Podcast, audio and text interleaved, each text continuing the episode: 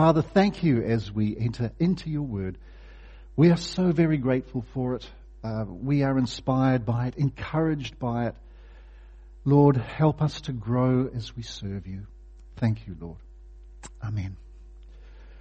Well, welcome to part one of a short message series, The Elijah Chronicles. We're taking the next two weeks to study perhaps one of the most colourful and remarkable men of the Old Testament, Elijah.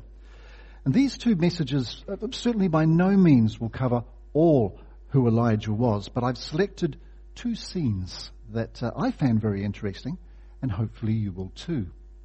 Thanks. We'll switch on to the next slide. Now, the um, picture you see there on screen isn't Israel. It's a statue of the prophet Elijah on a high pedestal on Mount Carmel. And the insert picture on the left enlarges it. And there stands the bearded prophet with a large knife in his hand, raised high above his head. And the inscription on the base refers to the unforgettable conflict that we've all just heard this morning um, and that we're going to consider today. Somewhere near the peak of this very mountain, Mount Carmel, this prophet of God stood face to face with the prophets of Baal called down a dramatic, fiery proof of which one was the true God, deserving of full human worship and worthy of devoted obedience. Now, because of what Elijah is about to do, it is important that we, we understand the backstory that brought this about. Very important. So just hold with me as, as we just put ourselves into context. So we'll go to the next slide, and here we have a, a part of an Old Testament timeline. Now, the timeline starts on the left hand side with the conquest of Canaan, that's the book of Joshua. And after that, it moves into this section here, yellow, the time of Judges. This was um, roughly a 400 year period where Israel is ruled by selected leaders called judges that God raised up at specific points. Now, at the close of this period, Judges, the Philistines, uh, a neighboring nation that gave Israel any amount of problems, were at the peak of their menace. Leadership in Israel was becoming an acute problem at this point, and this inevitably led to the rise of the monarchy as the people craved to be led like the nations who surrounded them. Sadly, however, well, actually, under the guidance of the last judge, Samuel, the last leader of that period, the United Kingdom began. The nation now had a king, beginning with Saul, and then David, who was to become the standard by which all other kings were going to be judged. And this climaxed in Israel's golden age under David's son Solomon. Solomon, however, led very carelessly towards the end of his reign, and that, coupled with a very high tax burden to fund his extravagant reign, meant that when he died, ten tribes arranged a meeting with Solomon's son and successor, Rehoboam, where they asked for some relief from these extreme demands. But Rehoboam was not a patch on his father in terms of wisdom, and he dealt with their request very arrogantly, and he told them, Well, if you thought life was tough under Solomon, you haven't seen anything yet. Get used to it. Now, this very severe response led to a civil breach. And as you can see at the right hand side now of our timeline, the ten northern tribes split away, creating what never healed the divided kingdom. The northern ten tribes, often just called Israel, set themselves up with a new king, and that left just two tribes in the now southern kingdom, usually called Judah. Now it's to the northern kingdom that we turn our focus. And it's here that God is going to send Elijah. And you can see we have a beautiful yellow arrow to show where he appears in the picture and where the text that you heard read today, that is the point in time that this event occurs. Now, from where you see the northern kingdom begin to where Elijah appears, this is a period of about 50 through 60 years. Seven kings had ruled during this time, and they were all, from God's perspective at least, absolute shockers. But they all had one thing in common. They intentionally led the people away from serving the true God to serving false gods. The people were no, were no longer worshipping the God of Abraham, Isaac, and Jacob. They were worshipping false gods that promised, if you worship me, I'll make your crops grow. No, worship me and I'll give you a good life. Now, here's the key that's going to appear more than once during this morning. False gods promise what only the true God provides. False gods promise what only the true God provides. Now, the result of these kings' leadership was, it makes, makes really bad reading. It really does. Bloodshed and assassinations, murder, malice, intrigue, immorality, conspiracy, deception, hatred, idolatry, a really bad mix. But they were nothing in comparison to king number eight and his really scary wife.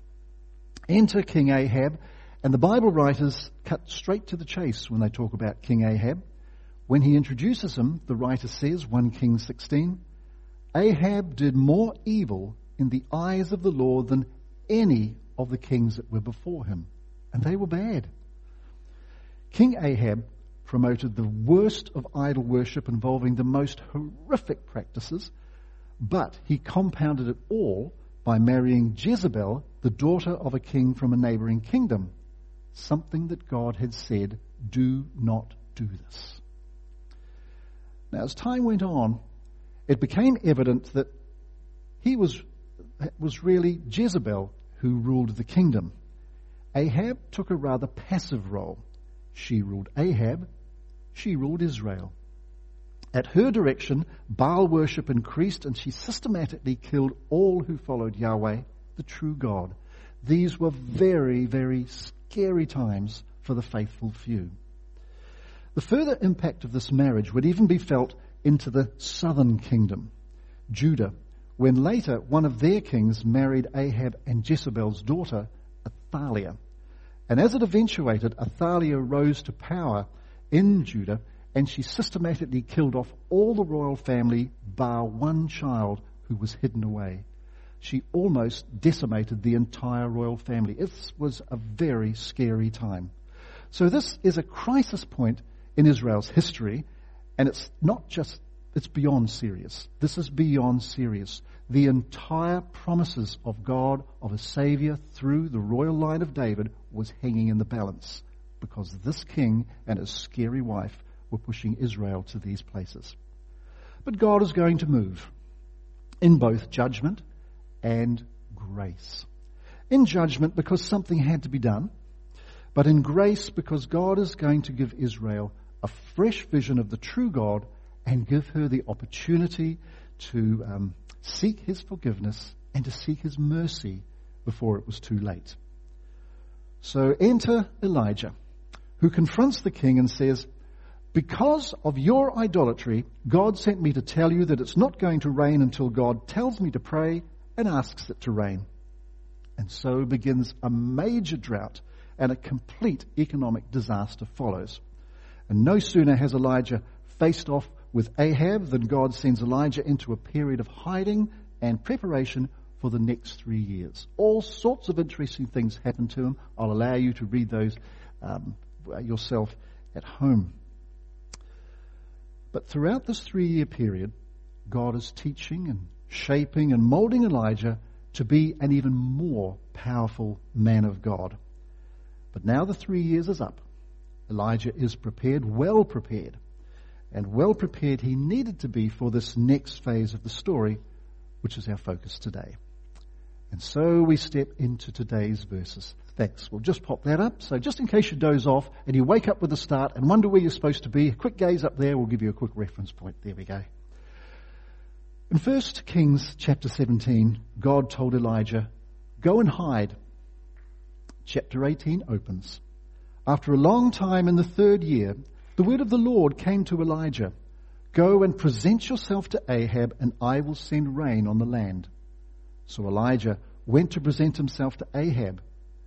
Now the famine was severe in Samaria, verse 16, and Ahab went to meet Elijah. And when he saw Elijah, he said, Is that you, you troubler of Israel? Scholars of Hebrew tell us that the word that's translated troubler there, on occasions is used to mean viper or asp or snake. So Ahab is showing absolutely no enthusiasm in meeting Elijah. Hey, you low down, slithering, slimy snake in the grass, is that you? It's all your fault that this terrible stuff is happening. But Elijah, he is fresh off a three year training program. He is not in the slightest bit intimidated by Ahab, not in the least, and he fired straight back and put the blame firmly where it belonged. Verse 18. I have not made trouble for Israel, Elijah replied, but you and your father's family have. You have abandoned the Lord's commands and you have followed the Baals. Don't you blame me for what's happening, Elijah is saying. This drought of judgment is because of people like you. You're the reason that there's no rain, and you have willfully broken God's commandments. You're serving false gods, and you're worshipping idols. Elijah's message was severe and it was sharp because it needed to be. Ahab had to wake up. He was seriously breaking the very first commandment. You shall have no other gods before me. Exodus 20. Now God's judgment was real, but his hand of grace was ready too. Ahab needed to know again that the God of heaven is supreme, and through Elijah he was ready to prove it. Now, this wonderful quality of God's grace, Peter reminds us of, uh, reminds us of this in his second letter. There, people were mocking about the return of Christ because uh, nothing seemed to be happening. But Peter goes ahead and explains. 2 Peter 3 9, he says, The Lord is not slow in keeping his promise, as some understand slowness. He is patient with you, not wanting anyone to perish, but everyone to come to repentance. God's first motivation is grace. In today's text, in grace, he is reaching out afresh to Israel to turn their hearts back to him before things get even worse. He's longing to bless Israel if they would only respond. And today it remains the same. Nothing has changed. God longs to bring refreshment and spiritual blessing and healing to anyone who will respond to the message of Jesus. So the showdown began. Ahab versus Elijah. Although that's not strictly true, uh, because this is more a showdown between idolatry and the living God, between a false God and the true God. And the challenge is going to be choose your God. And that's the same challenge that we all have to face. Even as Christians, as we'll see, we can set up idols and dethrone the place where God should have in our lives. This challenge is as alive and well as when Elijah stepped onto the stage.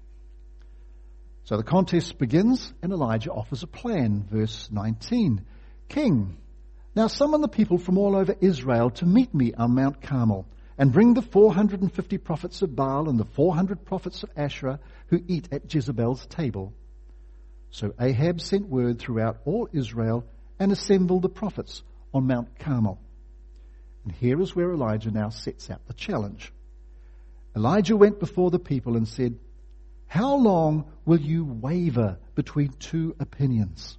If the Lord is God, follow him. If Baal is God, follow him. But the people said nothing. I don't think Elijah would really change his message one bit if he was standing here today. I think he may perhaps word it like this Quit wavering. Oh God, hear my prayers, but I don't want to obey your commandments. Quit wavering, he would say. Choose. Oh God, I want to do all your good things, but I don't want to stop my bad things. Quit wavering, Elijah would say. Choose. Quit claiming Christ and wanting the benefits and not being unwilling to sacrifice. Quit wavering. Choose. Now, before we finish the story, I think it might be helpful if we just clarify what we mean by idolatry, since the showdown to come is between God and idolatry. Who is the true God? Who will you serve? Webster's dictionary actually gives quite a good definition. It says, quote, the worship of idols, uh, idolatry is the worship of idols or excessive devotion to or reverence for some person or thing. Or we can summarize it in another, in another way. Someone put it this way. An idol is anything that replaces the one true God, and I would add, and becomes the thing that drives us. Let me repeat that one. An idol is anything that replaces the one true God and becomes the thing that drives us. Here's that key again. False gods promise what only the true God provides. When Jesus was asked, Lord, what's the most important commandment? Jesus didn't bat an eye. He just went straight into it. He said, above all else, you are to love the Lord your God with all your heart, with all your mind, with all your soul, with all your strength. Mark chapter 8. Above all else in our lives as believers, as followers of Jesus, God wants us to have, wants to have, I beg your pardon, all of our heart, our worship, our devotion, and our focus and our adoration. And He deserves it. We know that. He deserves that. Remember, false gods promise only what the true God can provide. In our Western world, we don't bow down to physical idols like in our story from Elijah. The modern form of idolatry seems to have at its core self. This brand of idolatry can take all sorts of shapes and all sorts of forms, but they all achieve one thing. They turn our hearts away from God and make us follow something false. The true God, the false. Some time ago, my wife bought a book and she left it sitting on the kitchen table. Had a stirring title, or rather, it had a title that stirred my interest, I should say Telling Yourself the Truth by William Backus and Marie Chapian. So I picked it up in interest and I glossed through the chapter titles and I, one really caught my eye and I had to go straight, straight there. The chapter title was Misbeliefs Guaranteed to Make You Miserable. Oh, what a great, thought, ooh, I said, that is interesting. And I opened it up and I had a thumb through. And the chapter, as I was skimming through it, went on to explain how misbeliefs or untruths can set themselves up in our hearts and become the God we serve. This kind of thing. The true way. This becomes the focus instead of here. Now, one example that they gave was this. Now, I might add, I better tell you this, I haven't read this book all the way through even now. So I can't, I'm not necessarily endorsing the book, but I assume it's pretty promising because of this chapter. But I like what, it, what I like what they had to say in regard to this. Uh, one example they gave of how misbeliefs or untruths can set themselves up as the path that we're following was this. Here's one thought. I must have what I want in order to be happy. I want it, therefore I should have it. And this attitude is all over the television. Um, this idol definitely has a slave driving quality that will offer none of what it promises and it has its roots in the idol of covetousness. That's a hard word to say. Covetousness and jealousy. If you follow this God, this idol, this untruth, the authors outline some of the attitudes that they believe we will experience. And none of what I'm about to read to you, of course, will prove true because it's over here. It's not over here. So let's have a look at what they suggest misbelief, or idol. I must get what I want in order to be happy. I want it, therefore I should have it. Here are the accompanying attitudes that will unfold your life. It's terrible if I don't get what I want. My wants are the most important thing in the world. Doing without is intense suffering. If other people have what I want and I don't have it, it's unfair. I have to do all I can to get what I want.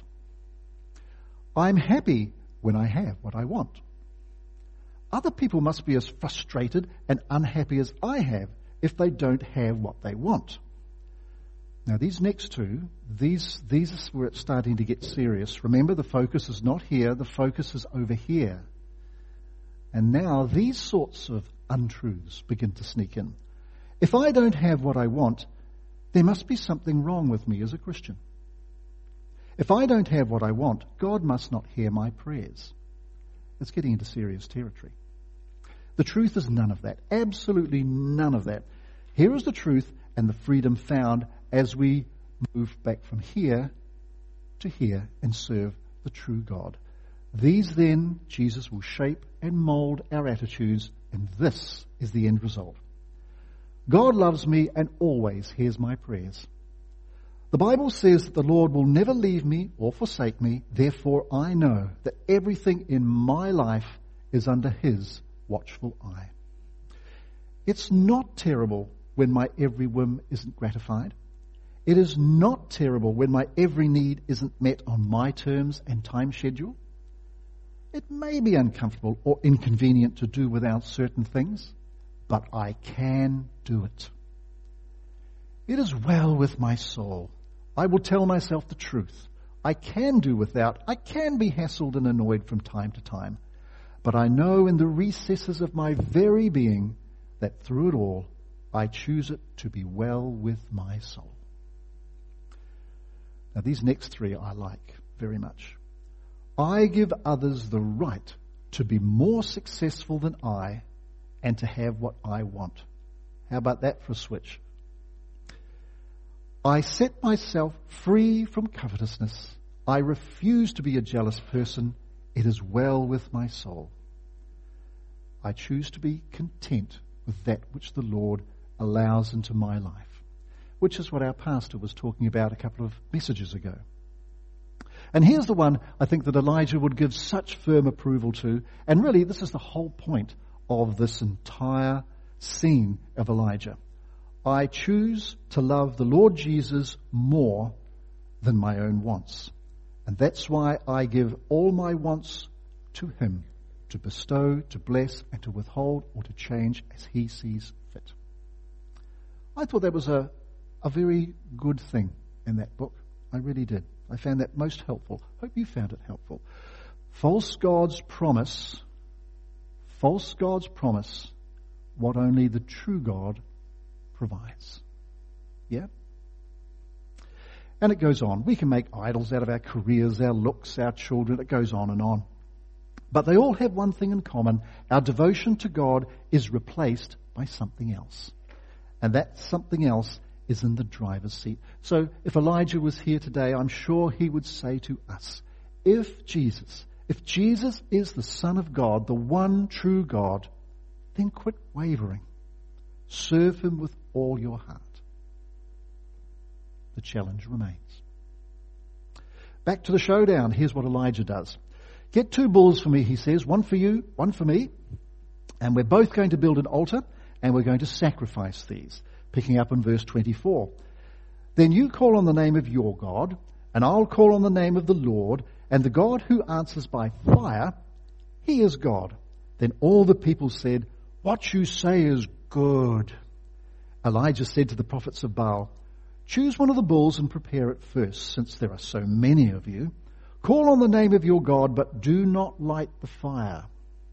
So they took the bull given to them and prepared it, and then they called on the name of Baal from noon till from morning till noon. O Baal, answer us, they shouted. But there was no response. No one answered. And they all danced around the altar that they had made. Now this, this is where the story gets really funny. It's now midday. All this has been going on for several hours now, and nothing has happened. Elijah starts to needle them just a bit and starts making fun of them, verse 27. At noon, Elijah began to taunt them. Shout louder, he said. Surely he is God. Perhaps he's deep in thought or busy or, or traveling. Maybe he's sleeping and must be awakened. Now, as far as possible, as far as possible, Elijah's actually really enjoying the moment. Funny thing, your God, maybe he's having a nana nap. But where he says he is busy, the NIV translation here is way too nice. Very, very nice indeed. My ESV Bible, which follows a slightly different translation methodology, I think it hits a total home run on this one and demonstrates how Elijah is really digging in. Here's what he says. Cry aloud, for he is God. Either he is musing, or wait for it, or he's relieving himself. Seriously, it's right there. Yes, you heard it right. Maybe your God is relieving himself. Maybe he's grabbed the newspaper and headed off to the loo. Well, this predictably really irritated the prophets of Baal. And uh, no end, and they really switched into overdrive. Verse 28. So they shouted louder and slashed themselves with swords and spears, as was their custom, until their blood flowed. Midday passed. They continued their frantic prophesying until the time for the evening sacrifice. But there was no response. No one answered. No one paid attention. Why? Because false gods promise what only the true God provides. Now, even though I had a great deal of amusement from that part of the story, and still do, in the back of my mind, something was kind of rolling around and was niggling me just a little bit. And I finally worked out what it was. Elijah is basically mocking and making fun of their beliefs. Does that then give us permission to do the same? If Elijah did it, can we do that? When we share about Jesus, can we be rude or pejorative or sneering towards those who hold a different view to us? Well, as far as I'm concerned, absolutely not. I believe that we're given very clear, very clear guidance on this. And Peter, again, Peter, I think, gives us perhaps within a single verse the clearest instruction, though there's other verses we could draw on. 1 Peter 3.15. But in your hearts, revere Christ as Lord. Always be prepared to give an answer to everyone who asks you to give the reason for the hope that you have. But do this with, can anyone finish that? Gentleness and respect. Let me just repeat Peter's instruction to us. But do this, the sharing of Jesus, with gentleness and respect. So why is it okay for Elijah to do the opposite then? Now, I did actually hear someone give quite a thorough treatment of this because they obviously had the same thought going in their mind. But at its simplest, which is about the best that I can grasp, Elijah was under the old covenant. We are living this side of the cross. We're under the new covenant with the new life in Jesus.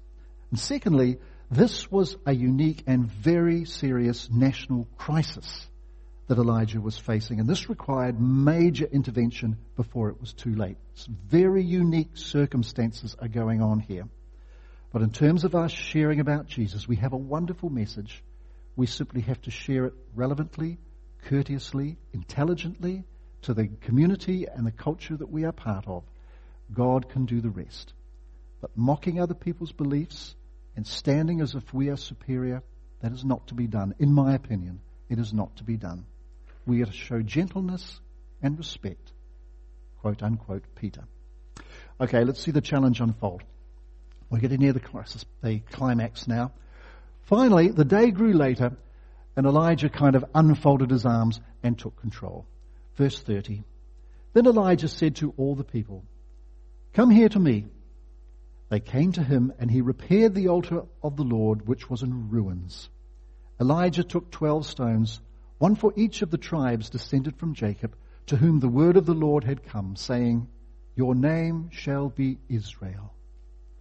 And with the stones he built an altar in the name of the Lord, and he dug a trench around it large enough to hold two seahs of seed. He arranged the wood, cut the bull into pieces, and laid it on the wood. And then he said to them, Fill four large jars with water and pour it on the offering and on the wood. Do it again, he said, and they did it again. Do it a third time, he ordered. And he did it a third time. The water ran down around the altar and even filled the trench. there was a Sunday school teacher who was teaching this to the class, and she had just uh, done all this and described the part and all the water going on. And then she said, Can anyone tell me why Elijah had asked the people to pour water on the altar? And one little girl excitedly leapt up assuredly and said, To make the gravy. that is so not the right answer. A good answer, but not the right answer. The correct answer to the question, of course, is that by saturating the whole area with water meant that there was absolutely no possibility of natural combustion. If this was consumed by fire, it had to be the Lord's doing. Verse 36. At the time of sacrifice, the prophet Elijah stepped forward and what did he do? He prayed. A simple prayer of faith. There's no pleading. There's no screaming, there's no shouting, just a plainly spoken request that God would provide and prove all, that He would prove to all that He alone is God. O Lord, God of Abraham, Isaac, and Israel, let it be known today that you are God in Israel, and that I am your servant, and have done all these things at your command. Answer me, O Lord, answer me, and don't miss the compassion of the prophet here and the gracious desire of God. O Lord, answer me, so these people will know that you, O Lord, our God, that you are turning their hearts back again. Well, the contrast is stunning.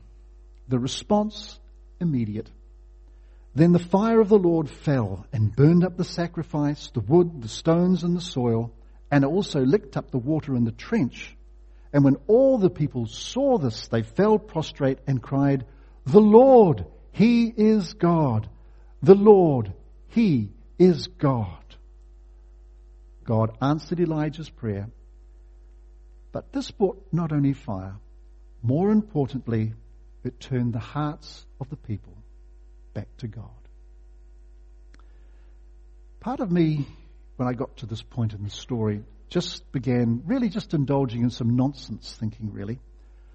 I mean, why doesn't God do a few more impressive things like that? I mean, it would be quite, it could be quite helpful in convincing the growing number of New Zealanders happily promoting atheism.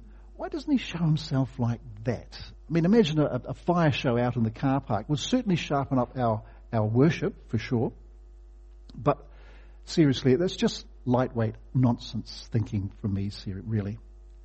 But then my thinking moved on to things that were more accurate.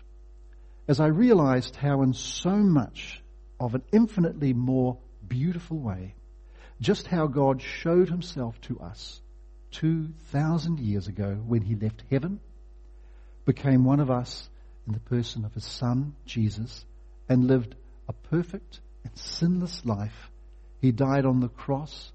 He raised from the dead again so that we could know forgiveness and above all to know Him, the true God. And when you do know Him through Jesus, then all the false gods, all the false thinking, they just gradually fall away. And if Elijah were living today, I think he'd say, Come on, church. Quit wavering.